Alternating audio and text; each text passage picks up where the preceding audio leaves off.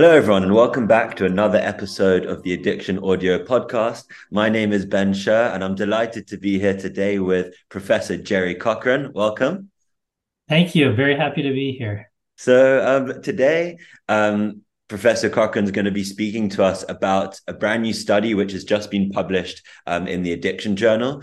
And the study is titled Patient Navigation for Pregnant Persons with Opioid Use Disorder Results from a Randomized Multi Site pilot trial. So before we, we start going into the paper, um, Professor Cochran, could you just tell us a little bit about um, your area of research and um, yeah, what you look into more broadly? Yeah, thank you. Um, so uh, my background uh, primarily has been in social work. Um, I'm a, I'm a social worker and I've done most of my education in that.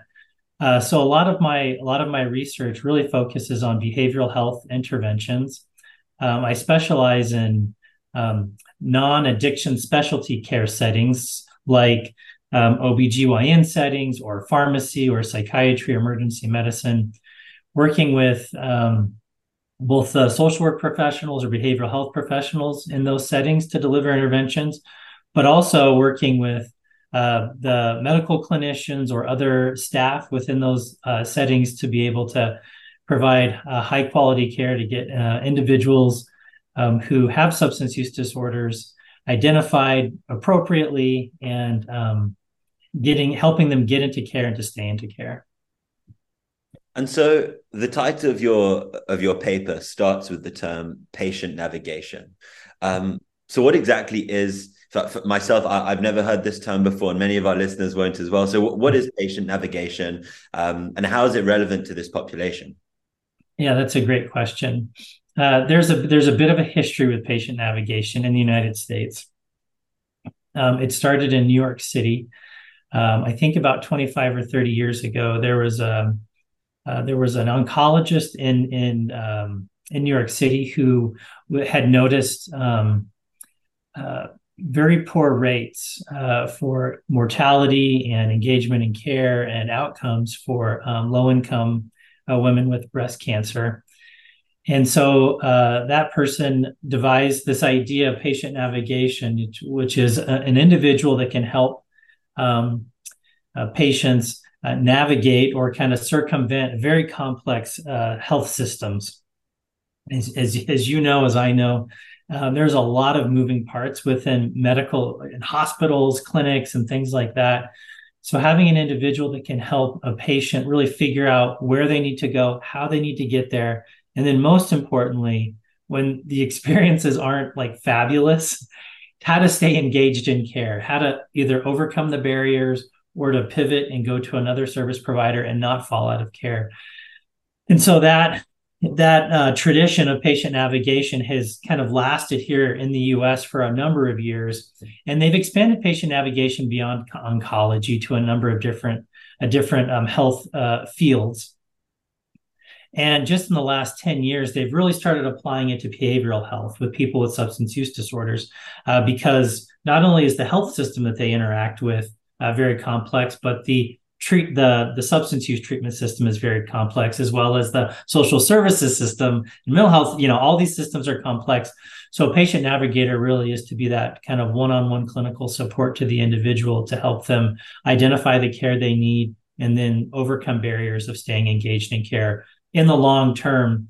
Uh, because as we know as we kind of view it you know addiction is a chronic health condition needs a long time um, for um, uh, for recovery and for helping individuals uh, uh, stay engaged.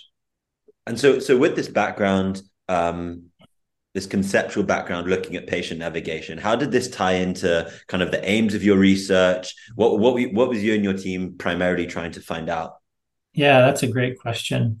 So, um, looking at looking at pregnant individuals with opioid use disorder, um, it, there's often times when when when people become pregnant there's there's a lot of good behavioral change that happens if you look at the literature um, people really start taking care of themselves um, however uh, with people who have opioid use disorder and are pregnant um, there is a bit of a challenge of um, the idea of staying engaged in care while they're pregnant, but also after they're pregnant.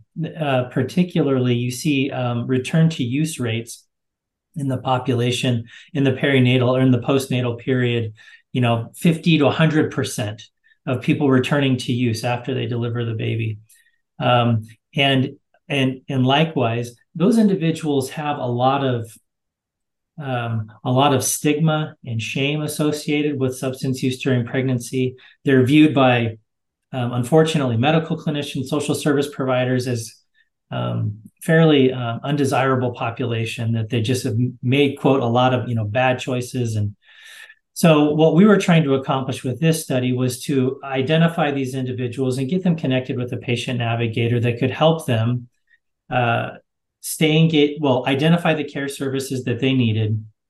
And then um, throughout their pregnancy and then into the postnatal period really to help prevent that relapse or that return to use um, in fact, uh, there's been a recent study that come out has come out of our state that shows that um, uh, individuals with opioid use disorder, the number one cause of death in the postnatal period is overdose, and usually an opioid overdose. So, really trying to focus on on helping the population in that area. And so, just in terms of your methodology, how how did you and your team go about answering this question? Yeah, that's a great question. So we had um, we had a feasibility study that we did a few years ago, uh, where we just did uh, a single group. You know, had people. Uh, we were in a one clinic, a small clinic, and we recruited individuals into the patient navigation arm only, uh, about twenty five individuals, and we saw a strong signal in that study. Hey, you know, we can keep them engaged. They you know they do their assessments and things like that. Uh, we even saw kind of time effects.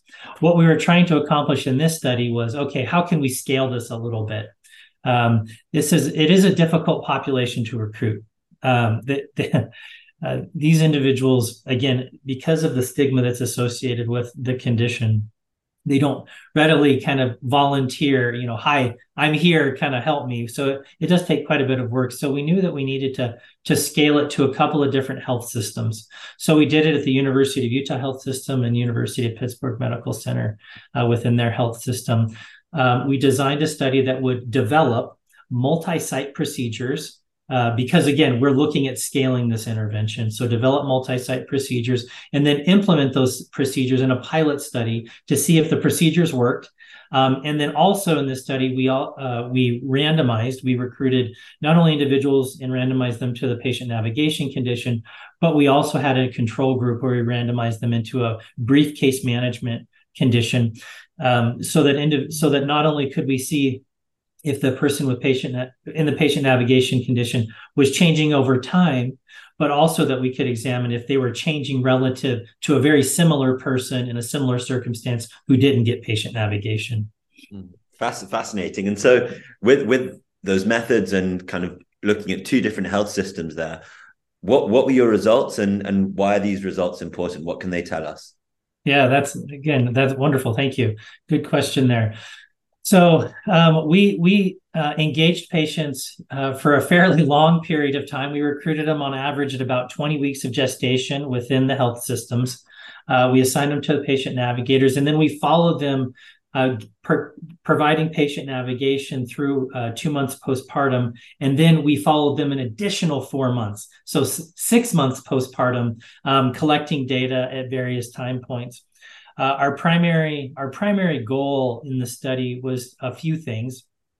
One, we really wanted to make sure, or we wanted to examine uh, if once they were enrolled in the study, we could get them engaged in medication for opioid use disorder, uh, namely buprenorphine or methadone, and then we would uh, count how many days that they were actively uh, engaged in those medications. We also looked at how many days of treatment they attended, whether it was an outpatient program or something like that. Um, that was another, we counted number of days of treatment. Uh, we also looked at illicit use um, of opioids. And then finally, we asked them about uh, fatal, non-fatal overdoses that they'd experienced. So the, the outcomes showed that um, by and large, uh, across both groups, both uh, both health systems that individuals who were in the patient navigation, both we, we, did a number of different analyses. People will see we kind of really dug into the details to try to understand what was going on. But generally speaking, people in the patient navigation condition had more days of medication for opioid use disorder that they uh, reported. Uh, they had more days of treatment that they reported uh, they also had those, and those findings were uh, statistically significant. And again, we looked at it a bunch of different ways, but statistically significant in a number of different comparisons. And then we saw really strong trends for opioid use disorder, um, particularly our opioid uh, illicit opioid use at to the two month mark postpartum. Um, that was the largest difference. But then it, it, attenuated a little bit at the six month mark, but there was still a, a fairly large effect difference between those two groups. And I'll say one thing about the overdose outcome. I, I because we only recruited about 100 participants in this study, 50 at each site, I didn't really believe we were going to see much with regard to overdose. Um, uh, the funder actually had really suggested it and said, we really want you to make sure that you look at this outcome. And I thought, okay, it's going to be a really rare event. And it was a rare event. There wasn't a lot of overdose reported, but people in the patient navigation p- condition at two months, I think we had 5% less of the individuals who uh, were in the patient navigation reported having an overdose. And that attenuated a little bit to like three or 4% at the six month mark. But looking at those numbers, if you can scale those, which is where we're going with this research, if you can scale those kinds of numbers, 5% is not bad when you're talking about uh, a catastrophic outcome like overdose. So yeah, fascinating. Um, and so, just in terms of you, you mentioned the scale there um, and the number of people that were involved in the study. Based on based on these results, do you think that um, kind of the overarching finding that patient navigation works? Do you think this can be scaled up if we're thinking of policy implications at a slightly higher level? Um, yeah, what is what is what does this mean? Yeah, I, I, love that question because that's what we're doing right now. I'm, I'm working on the next study uh, that uh, d- developing an application for funding for the next study, and we're and we really are trying to take it to the next level uh, in terms of policy implications in the U.S. Um, uh, there's uh, the the major provider uh, of prenatal care, postnatal care delivery service, as well as substance use care is, is called the Medicaid program. So we're currently working our application is designed to implement the patient navigation program within a Medicaid within a state Medicaid program.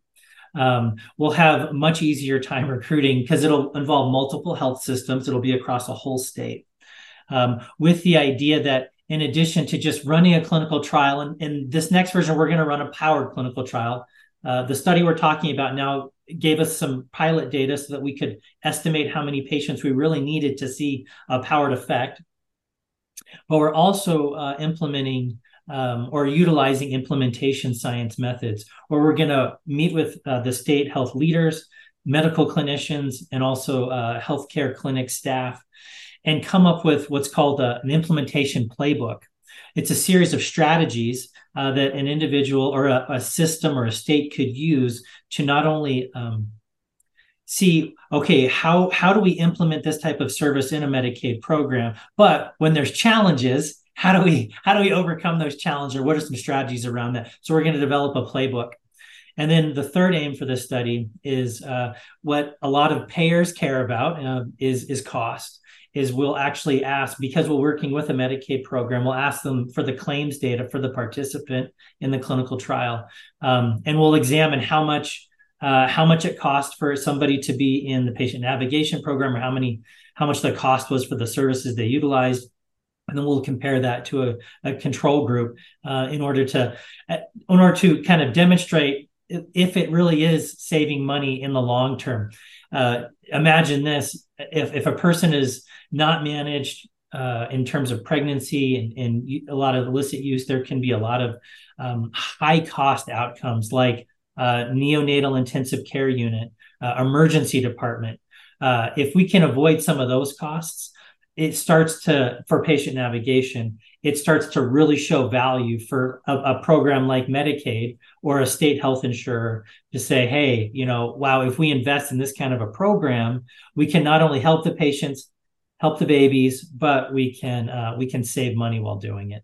and and sadly the saving money part a lot of the time is what is what you need to get some of these interventions across the line even if they're able to show the the impact on the the human yeah. level um, no that is it's that is a very insightful statement that's very true yes yeah so um broadening out now one of the one of the final questions throughout the paper and actually throughout um, kind of our discussion now, you've mentioned how stigma is one of the main barriers to this population accessing healthcare. Um, what do you think can be done, needs to be done to overcome stigma within the healthcare system? How do we reduce the stigma experienced by um, people people who are pregnant people and people using using opioids? Yeah, that's a great question. And this is an uh, this is obviously a question that goes beyond pregnancy. I mean, people with substance use disorders um, are oftentimes looked at as um, you know uh, the, they have made bad life choices or something like that and therefore you know that that's why they're in the situation they're in i think looking particularly at the pregnant population um, as clinicians and allied health professionals or clinic staff or you know administrator hospital administrators as they understand who the person is and understand their background um, I think they start, I think individuals who may have those stigmatized views start to understand, oh, I see that this person may, there may be more going on in this person's life than just quote unquote bad choices. If you look at the, the, the development or the, the adolescent or childhood of the, the women in our study or the pregnant people in our studies, you see just an immense amount of uh, neglect, physical abuse, sexual abuse, um, you see you see physical injury that has led to use of opioids. Um, and you see these things and you and as you start to kind of grapple with that history of the patient you start to understand okay i understand maybe what's going on. Maybe the patient is trying to uh, kind of uh, figure out some of their own problems and and they've maybe selected a coping mechanism or a tool that isn't necessarily effective for dealing with that that trauma that if honestly they faced earlier on in their lives. Um, so the other thing that i'll just say kind of adding to that there's a lot of social determinant related health issues. Poverty rural versus urban mental health uh, things of that nature that if you look at this patient population the social determinants of health really wrap around a lot of their experience. Um, so being able to address those sorts of issues and understand that there's those kinds of issues going on as well with this population, uh, I think the people who may have those stigmatized views start to gain empathy and sympathy. Definitely. Um, yeah. And so you mentioned briefly earlier what's next for this study. You've conducted the pilot. You're going to look to scale it up um, to bigger health systems now. But um, maybe just touching yeah a bit a bit on what's next for um, you personally are you carrying on with this research are you moving on to different areas of work um, yeah what is, what, what is what is next on the table for you yeah no that's great you know we um, my work uh, really spans across again different healthcare settings. Uh, we do a lot of work in opioids honestly. Um, we have a variety of different studies. Uh, my work really is trying to develop interventions that can be scaled. If you look at you know look at my kind of my portfolio of projects you see this constant you know development pilot efficacy kind of the, the, the pipeline as it were and several of the studies i'm involved in right now are really trying to do that take evidence-based interventions put them in large scale practice um, and make them sustainable in the long term. And that's really exciting and it's really satisfying when you're able to identify a partner like a Medicaid program or a, a large pharmacy chain or something like that and help them integrate into their workflow, into their system, something that might help patients and think, oh, wow, you know, not only could we help patients in a single clinic, but we could help patients in a in a state or across the country. So that's that's where my work really is focusing. Fascinating. What really exciting stuff. And Professor Cochran, thank you so much for joining us. Thank you for having me. And if you want to um, check out Professor Cochran's paper that's just been released in the Addiction Journal, um, yeah, go straight to the Addiction Journal um, and, and have a look. Thank you very much. Thank you.